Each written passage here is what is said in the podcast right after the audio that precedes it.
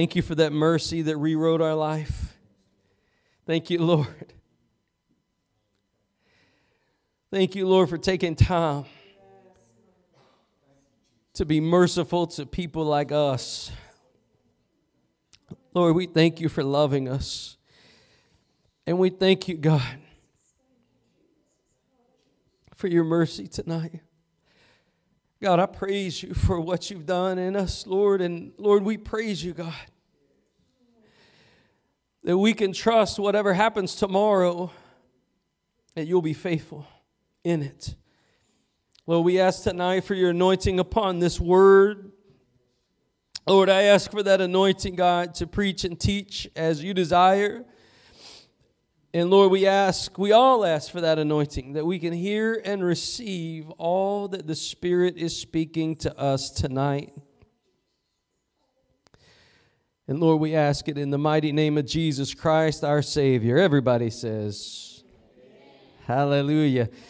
You know, whenever you begin to talk about Jonah, one of the things that everybody begins to think about is the fish. And and, and, and a lot of people miss just the magnitude of the story of Jonah. It's, the story of Jonah is about God's mercy. We're just singing about God's mercy. It's a story of God's mercy. You know, whenever you begin to think about God's mercy, you have to think about someone that's kind of squandered the mercy. And I always go back and I think about the, the prodigal son. I always go back and I think about this young man that had, he was in his father's house and he had everything he could ever ask for but he went and squandered his whole inheritance and defiled the name of his father, and he went and defiled his nation as he worked in the pig pen. And, and, and it was a, a, a work of God. It was a, a work that happened because he said, You know what? It's better for me to go be a servant in my father's house than to be here. And you know, I remember that. I remember whenever I realized, how many of you know this is why we preach the, the, the way that we do? Because people need to realize, right, that you're, you're not right with God until you come and be born again. No matter how many times you go to church, no matter how many songs you sing, until you've been born of the Spirit of God, you're not right with God. The Word of God says the law is perfect for the converting of the soul. So we preach the way we do. You see, I remember a time, and I remember, oh, wow, I'm not right with God. I need His mercy. And I remember thinking, if I could just be a servant, I'll be the last one in. I don't care. I could be the gardener, the plumber, whatever the Lord wants me to do. I'll be the last one in if He'll just show that mercy to me. And I believe that this prodigal son, he felt the same way. He said, if God would just show me that mercy, you know, if the Father would show me that mercy, I'll be a servant for Him. How can you go from a son to just going to be a servant? Because he, he, he thought he just messed everything up. Well, the story, and I'm not going to belabor it, but the story is he goes back to the father, and, and the father receives him, kisses him, puts on his robe, and puts the ring on his hand, and kills the fatted calf, and all the house is overjoyed because one of God's children has come home. That's the moral of the story. But that elder brother, that elder brother said, Ah, Oh, so now we're letting we're, we're now we're letting the we're letting the drunks come into the church and, and get saved. Now we're letting, you know, these kinds of people in and that kind of stuff. Don't you know who they are? Don't you know where they've been? God does. And God's got a place for them at that cross. At that cross. See, God, God invites all people to come to the cross die to self, receive new life in Christ, and be changed.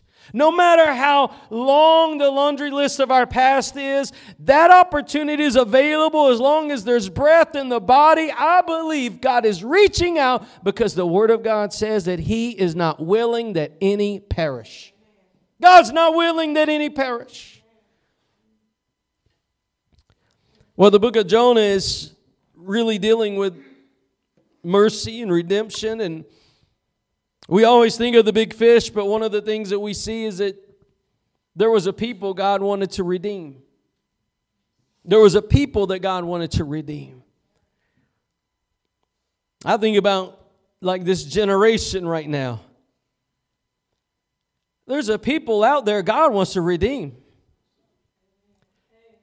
And I believe He's going to do it with or without you, with or without me, with or without us.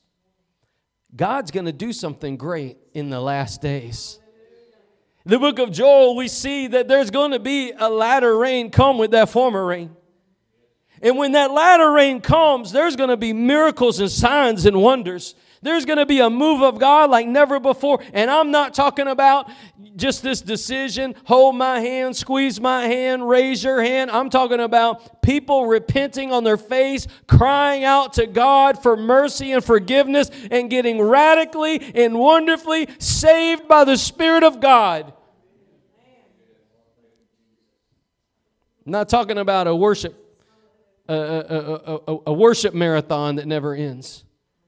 I'm talking about people that hear the word of God and come running and come running to that cross to receive forgiveness for their sins, to receive new life, to be born by the Spirit of God.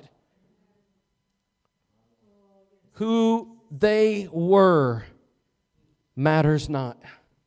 Who He is matters most.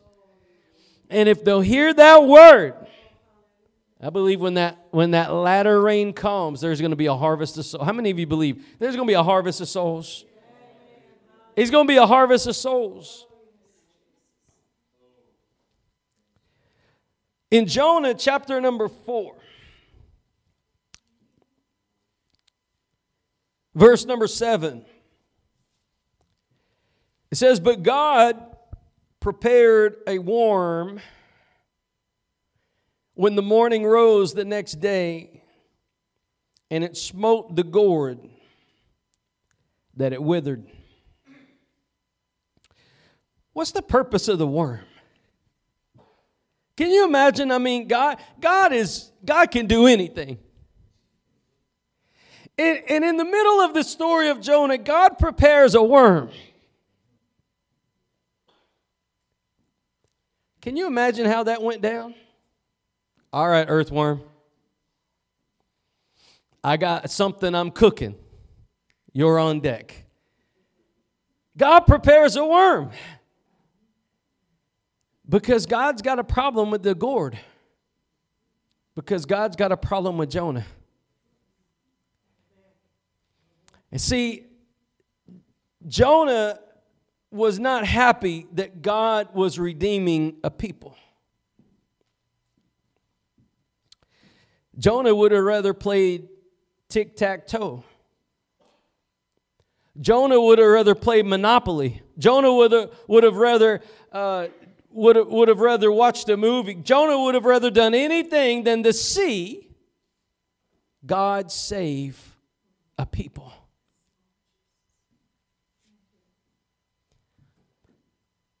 Jonah is a prophet of God, he's a man of God, but there's something he did not want people redeemed, people saved.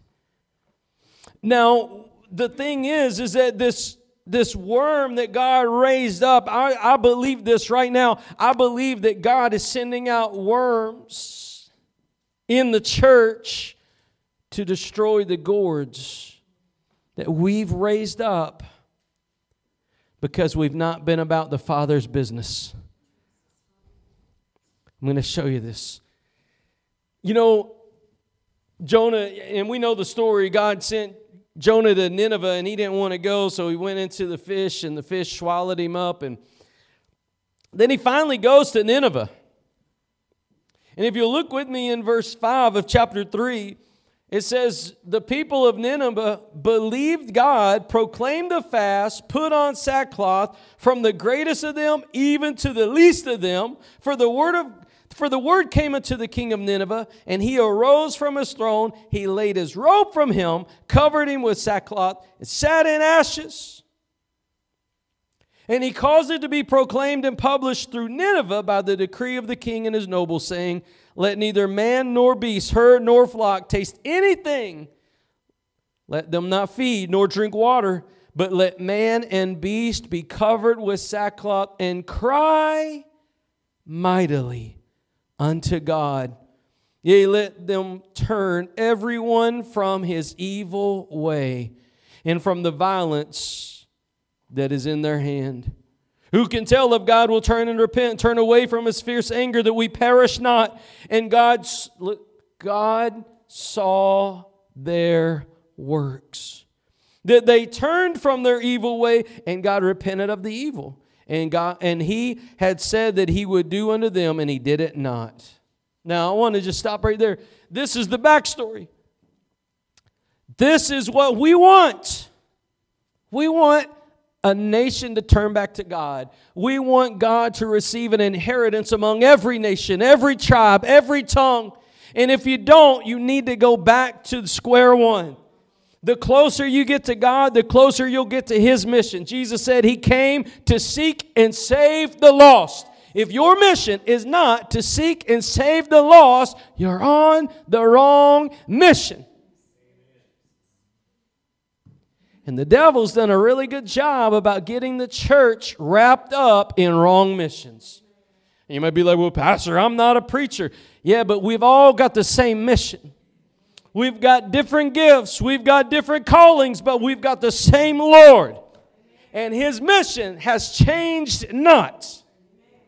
Why did he give us the baptism of the Holy Ghost? So that we can be empowered. Why? So that we can be a witness. Why do we have the gifts of the Spirit? Prophecy, tongues, knowledge, wisdom. Why do we have gifts of healing? So that we can be a witness that people can come to faith in Christ. Why? Because his mission is to seek and save the lost. Jonah preaches to Nineveh, and Nineveh repents. I believe his sermon was probably like, you know, about as powerful as a three point sermon about nothing. It was just, uh, you know, if y'all don't repent, you're going to die. See you later. But it, it, it carried an anointing on it because God intended it. And they repented. Jonah got upset about it. And here's the thing when you're not on the same page as God,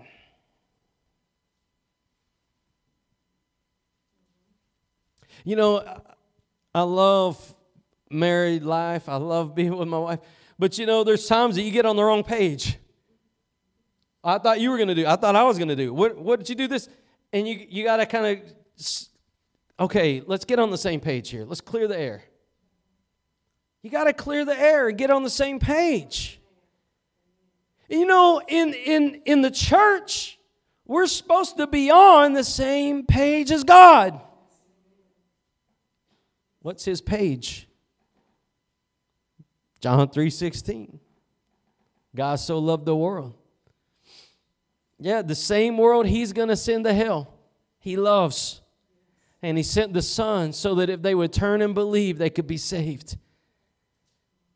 You see, the thing is is is Jonah got on a different page than God. And many people in the church world have gotten on a different page than God's on. And what happens is when you get on a different page than God, you'll start getting bitter about God's things. And you'll start getting fascinated with the things that God's not even in. You see, when, when Jonah saw the, the Nineveh repented, he went outside the city. He didn't rejoice. He didn't praise God. He didn't say hallelujah. He didn't say, now this is what you need to do. It says he went out of the city, and look what it says here. It says in, in verse uh, number, number five of chapter four, verse number five of chapter four, it says, So Jonah went out of the city and sat on the east side of the city, and there made him a booth, and sat under it in the shadow till he might see what would become of the city. I believe that Jonah, he said, they don't mean it. They don't mean it. I, I'm, I'm just going to sit back. I'm going to watch. How many of you know some religious folks like this? I'm, I'm going to wait till they make one wrong move. I'm going to wait till they slip up one time. And I'm going to go run tell God like he doesn't see it.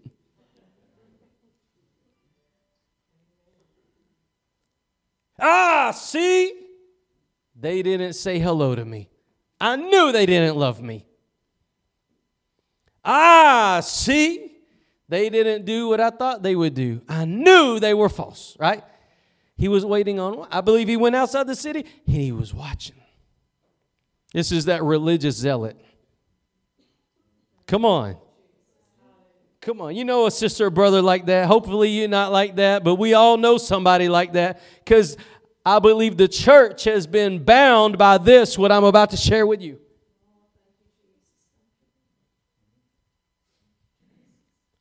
I knew they didn't mean it. I knew they didn't mean it. You know, I thank God so much. I didn't have somebody watching me like a hawk, like Jonah was inevitably watching Nineveh. Because, you know, when I got saved, I didn't have it all together. It's a process. It's learning how to walk. It's learning how to hear His voice. It's learning that walk of obedience. And we're all the time growing. Paul said he lets go of those things behind and he reaches forth to those things ahead. And this is the, the process that you're supposed to be on. You see, when you get like, like Jonah is, what I'm about to share with you, you've done let go of that process. You're either holding on to something back there or you're not pressing forward anymore. You're just watching watching for people to misstep. So he, it says that he went out of the city, he, he wanted to see what they would become. Look at verse number six. It says, The Lord God prepared a gourd. That's the gourd.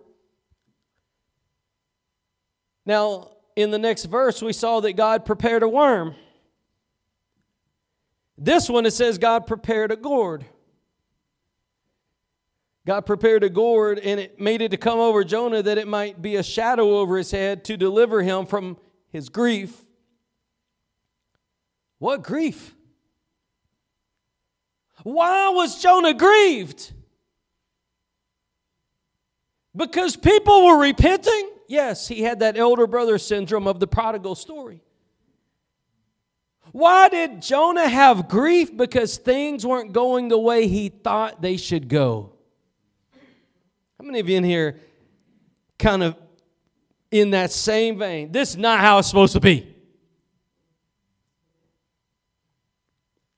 And things didn't go the way that Jonah thought. He was grieved because God was working. Man, how can we get on the wrong page so quickly?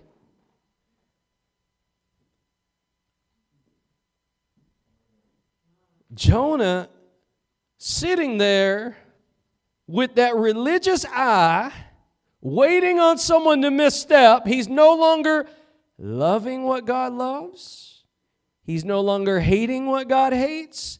He's no longer purposed in his heart to, to, to follow God's will.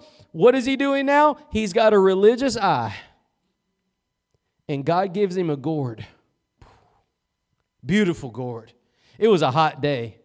It was a hot day. You know, sometimes we go out and we preach, and man, I'm so thankful. One time we were preaching at a football game, and there was just a, your dad was there. We were, we were preaching, and a little rain cloud right before it ended. It was so hot. Little rain cloud comes and just sprinkles us. It felt so good. It felt so good. You know, Jonah's out here, and God just gives him this little gourd, and it provides him shade, and he's just well protected. And then God destroys it. God destroys it. What's going on here? You know, whenever you're not following God's will, whenever you're not following God's command, whenever you're not walking in obedience to God, whenever God's mission is not your mission, there will be, inevitably, there will be a gourd that'll pop up in your life. It could be the gourd of a relationship you shouldn't be in, it could be the gourd of a ministry Sometimes people make gourds out of ministry. I've seen people make gourds out of, out of ministry before. There was a time, even in this church, I've seen people, they weren't on mission. They made a, they made a gourd out of worship. How do you know? They would only come to church on the days they were singing. What's that? Well, I'm just going to sit under my gourd. This is my gourd. It's a good thing. God gave it to me. It's a good thing. Jonah's sitting under this gourd that God gave him. Why? Why? Because his heart wasn't where God's heart was anymore. I believe that there's a danger in the church world of gourds being raised up in the church.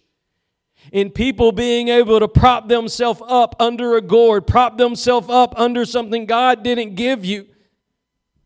And you see these gourds there is when you begin to when you begin to love the lesser things. You know what a lesser thing is? Not God. Did you know that sometimes people make ministry a God? Sometimes people make worship a God. Sometimes people make denominations a God. Church titles Reverend, Doctor, Theologian, Prophet, Apostle, Evangelist, Teacher. Can we keep going? Are you done with your titles yet? Sometimes people can promote gourds. You know, we've got more business to do than have church. Having church is great. We need to have church. This is not the purpose why we're here. You know why you're here? You're here to point people to Jesus. You're here to go out into the highways and byways and compel the lost to come into Christ. You're here to be salts in the world today. You're here to stand out, not fit in. God has called you out of the world. And you see, Jonah lost mission. And he began to look what it says in verse number six. It says, Jonah, in the very end sentence, Jonah was exceeding glad of the gourd But God prepared a worm when the morning rose the next day and it smote the gourd that it withered. Let me tell you this if, if you start putting your love, if you start putting your devotion, if you start making ministry your primary thing, God will poke a hole in it. God will poke a hole in it. If, if you begin to if you begin to put emphasis on the wrong things, God will not allow that to stand. I want to tell you why. Because God is a jealous God for you. God bought you with a price, the precious blood of Jesus Christ, and He is a jealous God, and He will not allow a gourd to have your heart when your heart belongs to God. He bought you with a price, and He has a purpose for your life, and it's not to sit under a gourd, but it's to be His vessel in the hour in which you live. God has called you to be like Esther. He raised you up for such a time as this. God's got a purpose for your life, and it is to testify that God is alive, God is good, and He commands all men everywhere to repent and believe the gospel of Jesus Christ. This is why we're here. This is why we're here. But the church has settled for gourds instead of God. The church world has settled for gourds instead of God. We've, we've propped up men, we've propped up denominations, we've propped up this and we've propped up that. I want to tell you, God's not satisfied with a church that can get satisfied with the lesser things. God's not pleased when we get satisfied with lesser things. How's everything going in the church? Oh, it's great. My ministry's doing this and my ministry's doing that. Are people coming to Christ? Are people being pointed to Christ? Are we pointing people to Christ? Are we telling people they need to repent? Sometimes even ministry can overtake the purpose of God. See, I, you, you, you have to have balance. I love what God's doing. We have several ministries that are beginning to flourish in this church, but I want you to know they can become a gourd if God's not your first love. Whatever it is. I've seen people make a gourd out of a boyfriend or girlfriend. I've seen people make a gourd out of a job. I've seen people make a gourd out of being on the worship team or teaching Sunday school. I've seen people make gourds out of all kinds of things. Part I want you to see in this verse number six, though, it says Jonah was exceeding glad. See, this is where this is the root in the issue of the matter. Rather than rejoice over souls, he was rejoicing over a gourd. Think about it. This is a man of God. A whole city repents. This is a man of God. A whole city repents. He's not happy till the gourd comes up. Do you know that there's a lot of people? You could have somebody come to an altar. I'll tell you this, it happened today. We our altars were slap full this morning. Inevitably, you're going to have one or two go, oh, and walk out the door. Why? Because they're not loving what God loves. They're not interested in people getting restored. They're not interested in repentance being made.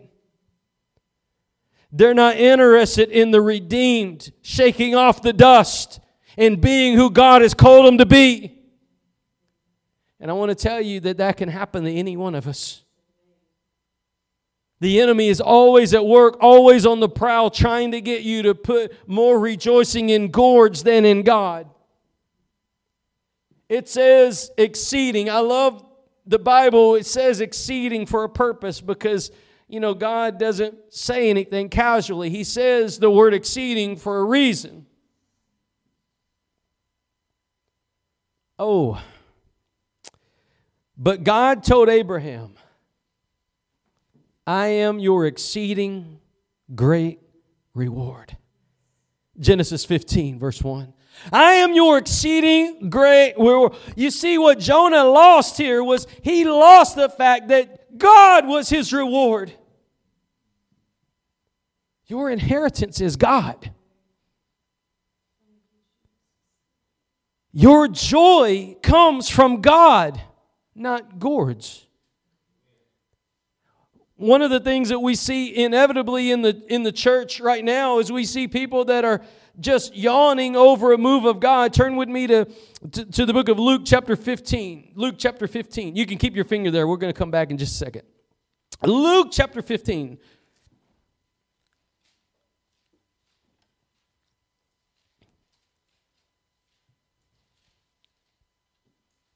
And we're going to run down to verse number 8.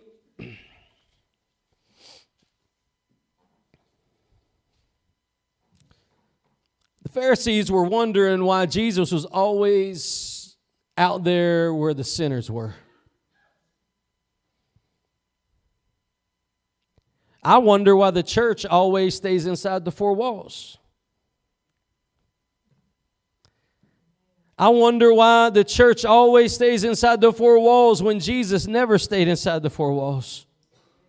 Do we need the four walls? Yeah. But that's not where we stay. We come, we get filled up, and then we flow out. Verse 8 Jesus said, Either what woman having 10 pieces of silver, if she lose one piece, I want you to think about this. I want you to think about the city of Nineveh. How many souls were in there? If she lose one piece, does not light a candle and sweep the house and seek diligently till she find it.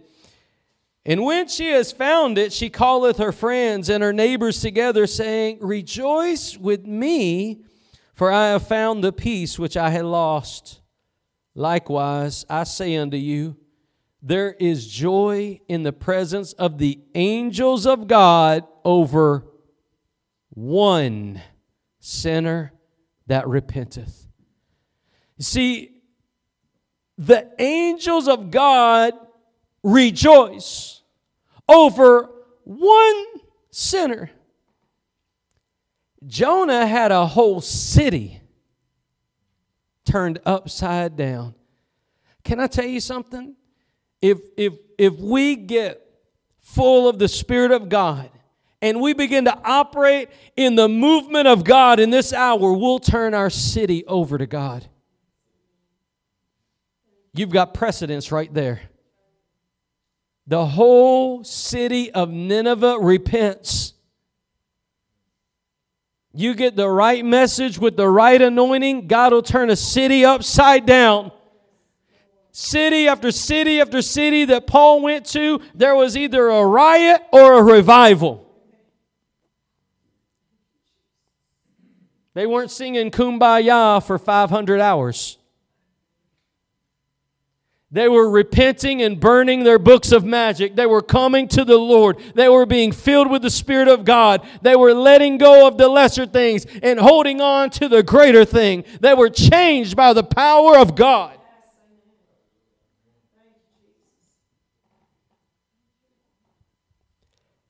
And what you see here is that there's more rejoicing. There's all this rejoicing in heaven. When one, how about when a city comes? How about when your family comes? How about when your children come? Don't you know your children are precious in God's eyes? The greatest thing that we can give to our children is the Word of God so that they can heed it and receive it and be born again. We watched them be born naturally. Let's watch them be born spiritually.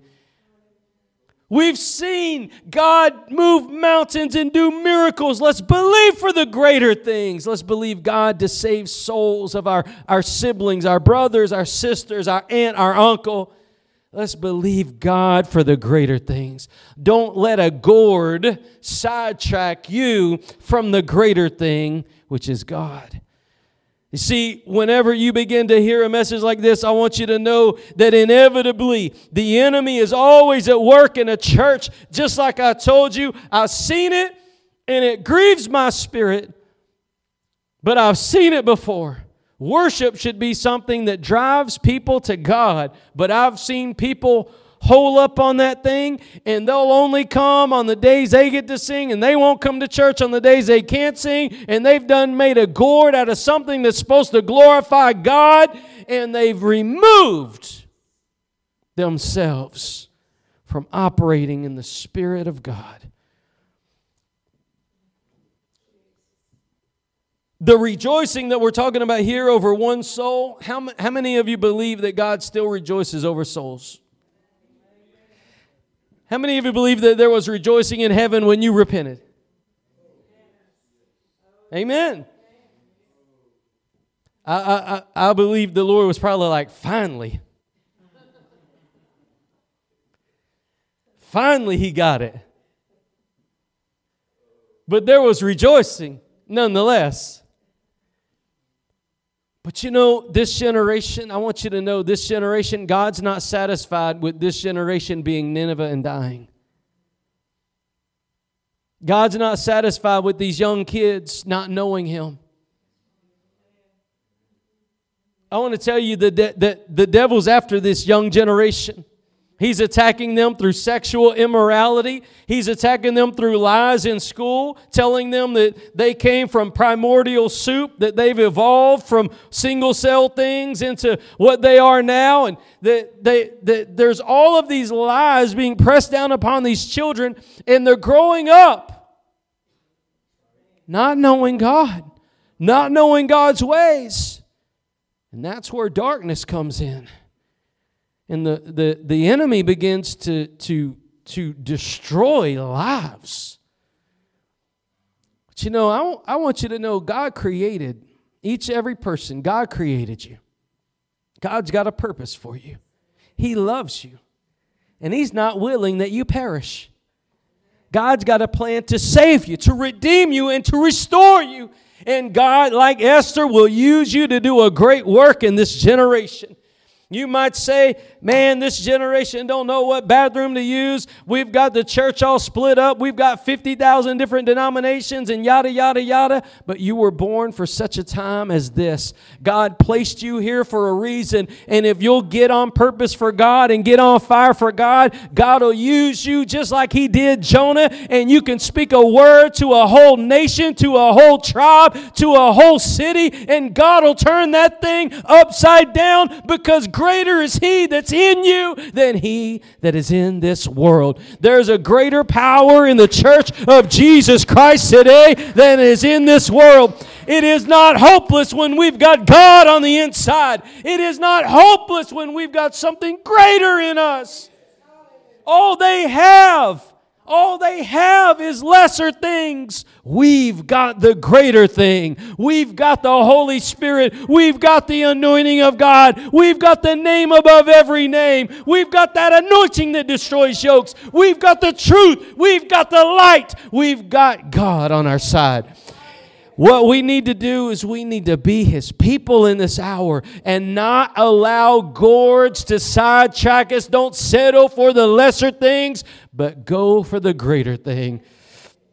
See, this rejoicing that began to take place is what Jonah should have done. But God had to teach him a lesson.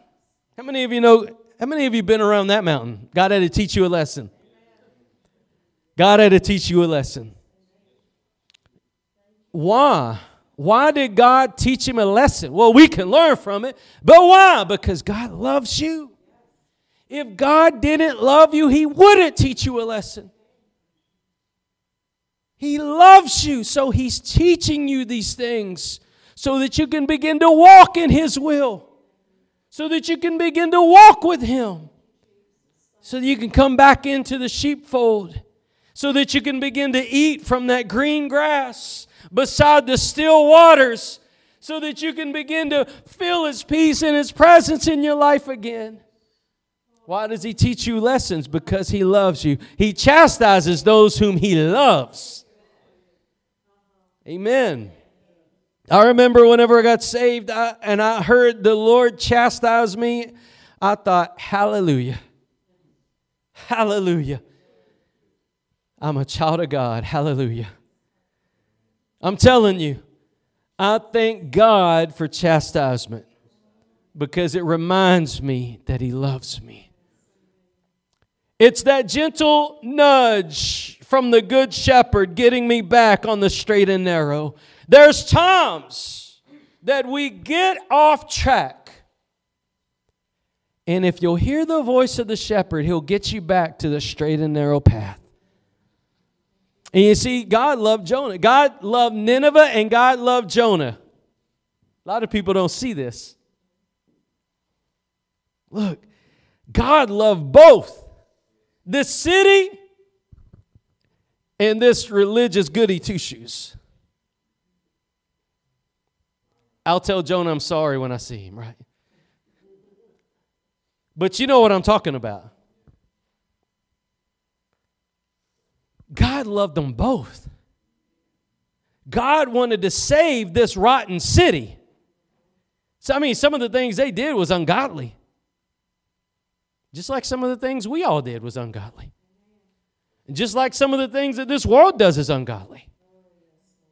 We just preached to thousands of people at Mardi Gras. It's all ungodly. It's idolatry, it's planned sin. But God loves them. And God calls them to repent. But if they won't heed it, they'll be destroyed in hell. But God loves them, each and every one. And I'm telling you this God wants them. God wants them. God wants to save the atheist. God wants to save the agnostic. God wants to save the hard hearted, the bitter, the one that's got church hurt. God wants to save the drunk, the drug addict, the racist. God wants to save the outcast, the downcast, the depressed. God wants to save them. But I believe the church is sitting under a gourd. God wants to save them, but the church would rather sit under a gourd than go for God. Do you know, whenever you begin to put something above God, it becomes an idol, right? Turn back with me to Jonah chapter 4. Have you seen people make idols out of silly things? I've seen people make idols out of ministry leaders. This ministry leader fell. Oh, I'm done with God now.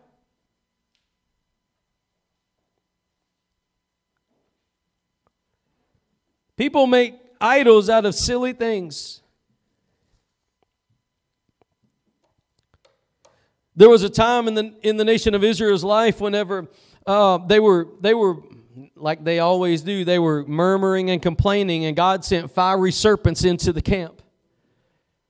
And God told Moses to, to make a brazen serpent, set him on a pole, and if anyone got bit, if they would just simply look at that, it, they would be healed, which was a picture of Jesus on the cross. Jesus related that in John 3:15. But what most people miss is that that serpent on the pole became an idol to the nation. They even gave it a name Nehushtan. See, they, they began to look not to God, but to the thing. You see what I'm saying? They began to look not to God, but to the process, not to God, but to the, to the avenue, not to God, but to the thing. God's a jealous God. And he had to raise up a man of God to destroy that thing. And in the church world, people will find allurement from things that are lesser. I've seen people get more involved in crocheting than the things of God. I've seen people get more carried away with coloring coloring books and the adult coloring books than the things of God. I've seen people get more involved with Bonanza. They can tell you who somebody is and who their cousin is and what episode so and so was in, rather than tell you who where Matthew, Mark, Luke, and John is. You ask them who who little Joe is, they know who little Joe is, but they don't know John. You start talking about little Joe, they light up like a tree. You start talking about the Gospel of John, they eyes roll back in their head.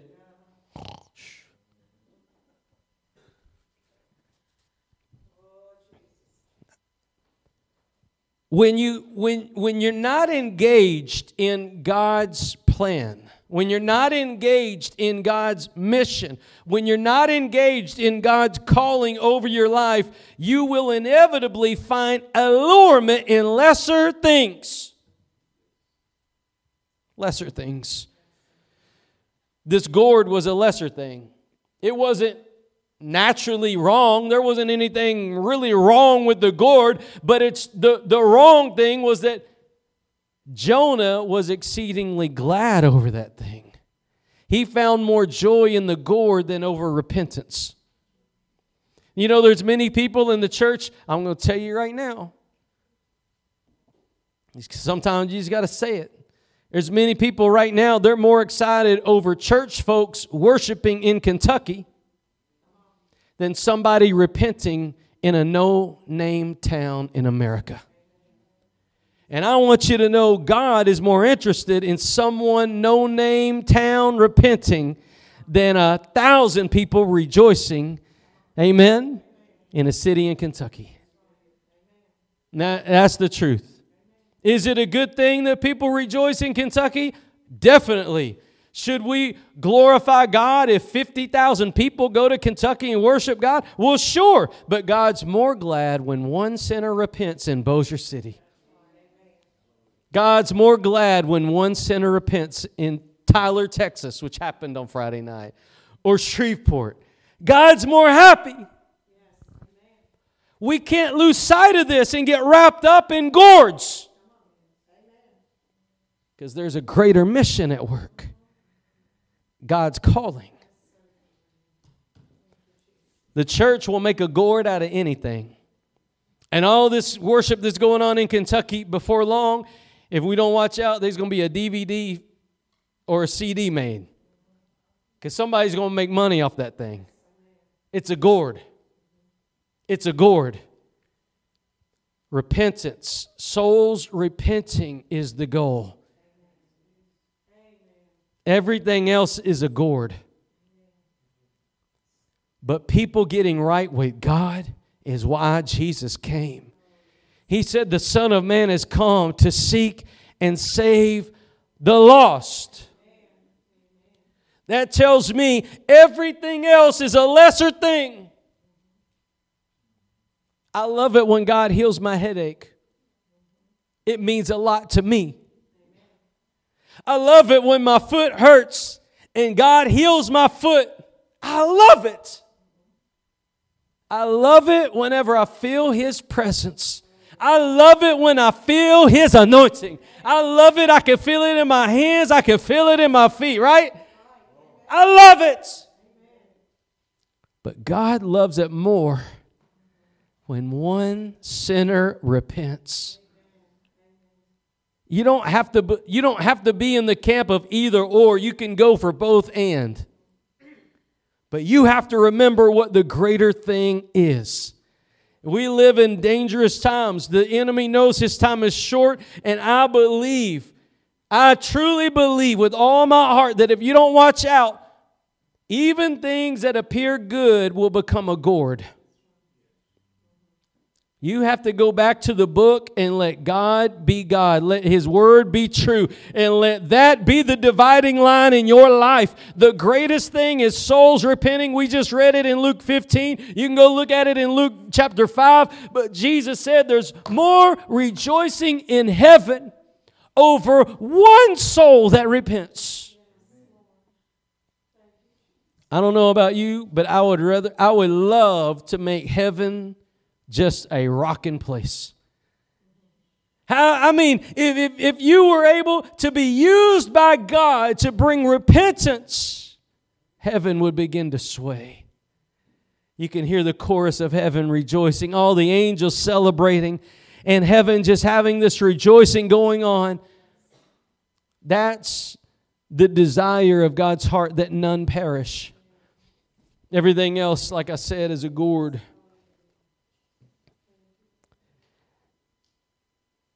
It says in verse number seven God prepared a worm when the morning rose the next day, and it smote the gourd that it withered. This is the word I want you to hear today. Every lesser thing will wither. Every lesser thing will wither. Jesus said, Uh, uh, unless you build your house upon the rock, it will not stand. If you build your house on lesser things, it will wither. When the wind and the waves and the rain begin to push upon that house, it will collapse if it's built on a lesser thing. But if it's built on Jesus, if it's built on the rock of ages, if it's built on the Lord of glory, if it's built upon the Prince of Peace, if it's built upon the Spirit of truth, no matter how heavy the rain is, no matter how hard the wind blows, no matter how dark the night gets, that house will stand when it's built on the rock of Jesus Christ.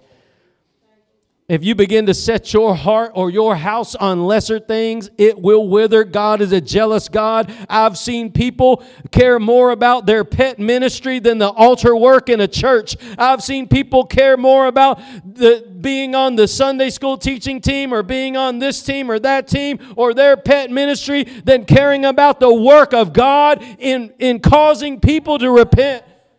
And I'm telling you, that starts with the church on its face before God. When you see how God moved in the book of Acts, He always moved when the church would come in and shut the world out and get on their face before God and pray for boldness to testify, and God would send down the rain. God hasn't changed. God hasn't changed. He still operates the same way. He's waiting on a people that'll cry out on their face for the power. God will send down the rain. And we, we see it going on. But I'm telling you right now, if, if, if you begin to if you if you begin to settle for the lesser things, it will wither. It will wither. And you know what? God loves you so much that He causes it to wither. I want you to see that. Who caused this thing to wither? God did. God caused this thing to wither. God will not allow anything to stand when it rivals Him. Not even when it's something that provides shade for your head. God will not allow that thing to stand. He sent that worm to destroy what was rivaling the calling over Jonah's life. There's a calling on your life, and anything that rivals that calling is a gourd. And if you begin to love that gourd more than that calling on your life, God will send a worm to destroy it. You've got a calling. You, you, you you have to understand God redeemed you and left you here for a purpose. And it's not your talent that God needs, it's your emptiness that He needs. If you'll come and be empty and humble and broken before God, He'll pour out His Spirit upon you and He'll give you a gifting that comes from the Spirit of God.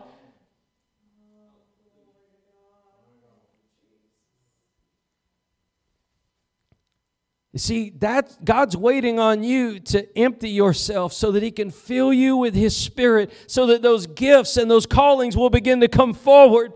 He says in 1 Corinthians chapter 12 that he gives the Spirit so that you can profit with all. There's a profiting that happens in the bride of Christ when the operating influence is the Holy Ghost. But if you're not on mission, you won't experience it. You see, this worm, God sent this worm and it destroyed that gourd, withered it. How many times in our life is God going to have to wither something? How many times in the church world is God going to have to wither things? Until we begin to make the main thing the main thing. The main thing.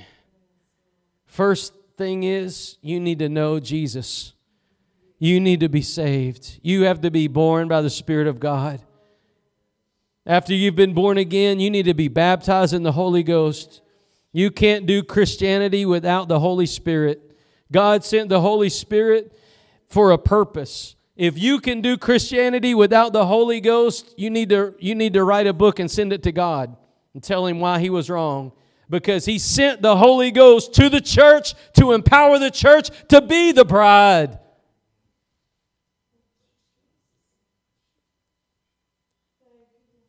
And you need to know your calling. Until you get in, in, in this vein, how many of you know what it's like to follow lesser things? How many of you know what it's like to be to, to, to be disillusioned by lesser things? People will lie to you. People will manipulate you. You'll, you'll end up on the wrong side of being used, let down, disillusioned. Can I tell you, this book will never disillusion you? This is the truth. Jesus said that His word would be a lamp for our feet and a light for our path. And many people sit in darkness because they will not yield to the word of God. Tonight, if you'll yield to God, I believe He'll give you a new purpose in life. And it's not to sit under no gourd, it's to go broke for God. There's a, there's a generation that God's raising up right now. They don't care nothing about gourds. They want God. You know, I'm so thankful to live in the generation that we live in because I believe we're on the forefront of a move of God like we've never seen. But there's a breaking that has to happen. We have to break away from loving gourds. We have to break away from the lesser things captivating our hearts. The church has been captivated by lesser things for too long, and what we've seen is a generation dying. We are watching a generation wither. We're watching a generation be destroyed because we're too fascinated with lesser things. Our ministry, our opinion, our thing, our agenda, and not God's. God's got a heart for this generation. If you're alive today, God's got a heart for you. And God's ready for the church to lay the lesser things down and go after the greater thing. Ask yourself, are you is your are you more exceeding glad over lesser things or over God? When people repent, there's more rejoicing in heaven than when 10,000 people have a worship concert in Kentucky. And if that causes you a problem, if you're like, well, Pastor, that's 10,000, that's one. It's great that 10,000 people worship. We're not knocking that. More power to them. But God rejoices when a sinner repents. That's the greater. That's the greater. Tonight, I put before you the reason that so many things in our life withers is because we've allowed gourds to overtake our calling. Your calling, my calling, the church's calling, but we've allowed gourds to overtake that calling. And tonight I say, let's put away the lesser things and let God fill us with that greater thing so that we can say, like Scripture says, Greater is He that's in me than He that's in the world. Everything other than Jesus is a lesser thing. Buildings are a lesser thing. Denominations are a lesser thing. Pastoral titles are a lesser thing. Books and DVDs are a lesser thing. Movements are lesser things. Jesus is the greater thing. Let's lay aside the lesser things and seek after him tonight. Amen. Amen. Lord, we bless you tonight. We thank you, Lord, for this opportunity to hear your word and your truth. And God, I pray Lord, that you would touch our hearts tonight. If you're here tonight, God's been speaking to you about lesser things and greater things. I want to pray with you. If you just slip your hand up for me, I want to pray with you. Just say, Yes, that's me. Hallelujah, hallelujah, hallelujah, hallelujah, hallelujah, hallelujah. Anybody else? Hallelujah. Anybody else? Hallelujah.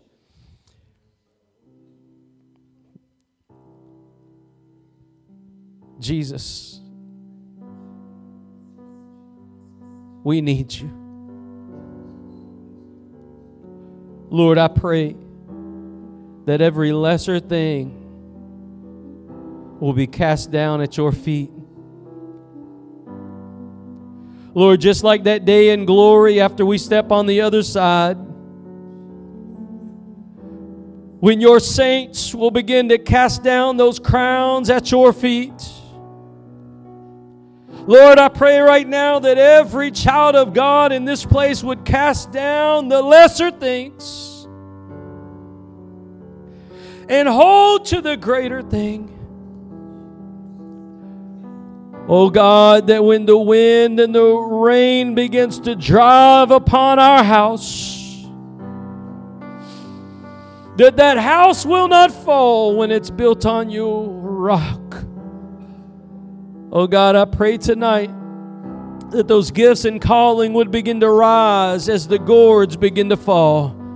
Lord, let every lesser thing, let every gourd begin to fall right now. And Lord, I pray that you would speak a word in due season. Holy Ghost, I pray, speak, Lord. Speak to your children. Let the gifts and the calling begin to rise in the bride of Christ tonight. Lord, we pray, God, that you would begin a new thing in us tonight. Have way. In Jesus' name. If that's you tonight, I want you to come forward to these altars and ask the Lord to search your heart. If you've got a lesser thing, let it go. And if you want the greater thing, if you want the greater thing, I believe if you'll come to these altars and ask the Lord to speak to you, I believe He will tonight. In Jesus' name.